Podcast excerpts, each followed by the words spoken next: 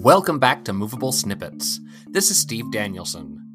These bite sized versions of my Movable Do podcasts feature one song from one composer that I would like to share with my audience. Today's snippet marks the first for Movable Do, a composer from the UK, Joy Byford. I'll give her a couple minutes here to introduce herself and her piece, and then we'll listen to Song of the River.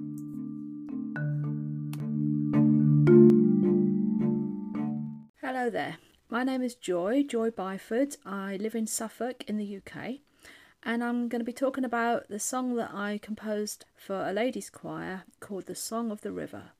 Right, my background is very new to all this, really. I've got no formal training in music composition. I did a music O level many, many years ago. I've done theory up to grade five when I was learning the clarinet as an adult. Um, but I'm pretty much self taught and I just know what I like and get on with it. So, why do I like trying to compose for a choir? Mainly, my main talent is I think I have an innate ability to create harmonies. I've always had this. Um, I think I get it from my father. If I hear a tune a couple of times, unconsciously, I'll be writing harmonies to whatever I'm listening to. So, yeah, I've been singing in choirs for most of my life um, for various reasons, mainly because of this love of harmony. I'm, I'm not a particularly accomplished singer, but I do enjoy singing and I enjoy the harmony aspect of it. This song, as I say, is written for a female choir. So, why have I written for female voices? Well, very pragmatic reasons, really. I actually sing with a group of female singers under normal circumstances when we haven't got COVID um, restrictions going on. It's a local choir called the Belstead Singers, but I originally want to write a song for the Belstead Singers. Um, it all came about last year during the lockdown. I had some extra time to concentrate on some hobbies and passions. The biggest one, of course, for me was music. I joined some online choir communities. I learnt a lot. I took part in various other collaborative projects and I started to dabble with arranging music myself. But then I thought it would be really good to actually start from scratch and write something completely new.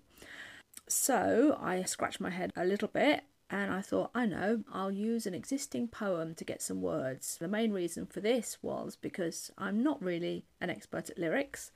Um, it's not my strength. So I thought if I started off with something that had good words, it was halfway there. And immediately I'd chosen the idea of using a poem. The poem that I wanted to use came to mind. It was one that I'd learnt at school many, many years ago. It's by Charles Kingsley, who wrote The Water Babies. It's a poem that I've always loved. It's got three verses. Um, it's about a river, starting with the source of the river. It's all about the clear and bubbling stream. And then the second verse is the river goes through a polluted, smoky town and becomes dank and foul. And then the third verse, it goes off to the sea and becomes um, strong and free and powerful and cleansed again. So came the, the actual harmonies and the, the voice parts came quite naturally to me to be honest because as i say that is my strength. Um i wanted the first verse to be quite simple. It was started off with um unison singing and then a little bit of harmony just to introduce the tune and to set the tone and i wanted it light and bubbly and to represent the the stream in the cool and clear environment. And then we moved to the dank and foul section, the middle verse, and I slowed the tempo down a little bit here because the river was becoming sluggish. It went into a minor key to represent the dark nature of the river at this point. And then the final verse, I wanted to represent the, the freedom of getting out to the sea. So it was all singing, all dancing, lots of things going on at once. Um, I, I wrote a, a descant and also an underneath part as well for the second half of the verse. And when I came to record it with some friends as a virtual recording, um, we added some instruments they were able to play, so it, it builds up to quite a climax towards the end as the river goes off to the sea. I'm not a pianist, so I really did struggle with writing the piano accompaniment. I had a few ideas of roughly how I wanted it to sound, but I did have to take quite a bit of advice from various other people, for which I'm very grateful for getting a half decent piano accompaniment for this. So it was all written um, by the end of last year, but um, we were still in lockdown. My choir wasn't meeting. I was itching to actually hear how it sounded with real people singing it rather than just myself, and um, not much chance of that happening. So um, a group of friends who know each other virtually, and a few of us have met in real life, originally from a Gareth Malone's group called the Great British Home Chorus. We wanted to have a go at doing a virtual recording of it. So I produced all the resources they needed to submit their recordings. I mixed it all together and created um, the recording that's now on YouTube. So, just to finish by saying one day then, I hope that the Belstead singers, for whom it was originally written, will be able to sing it. I hope that this will happen.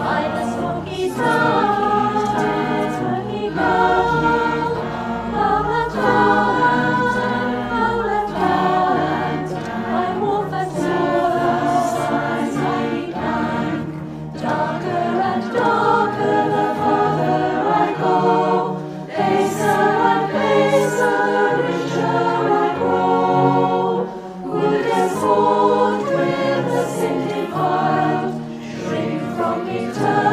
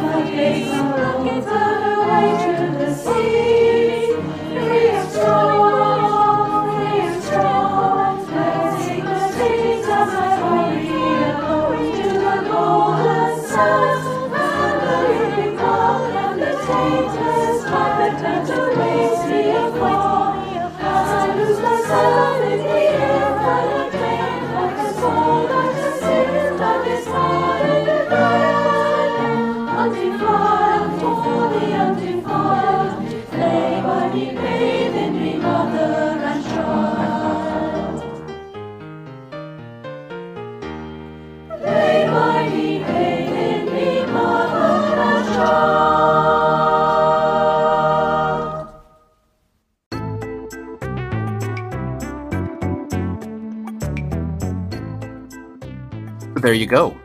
If you liked what you heard and would like more musical musings from Joy Byford, visit joymusing.blogspot.com. For full composer interviews, check out the full Movable Do podcast at sdcompose.com slash movabledo. This is Steve Danielson, helping composers one snippet at a time.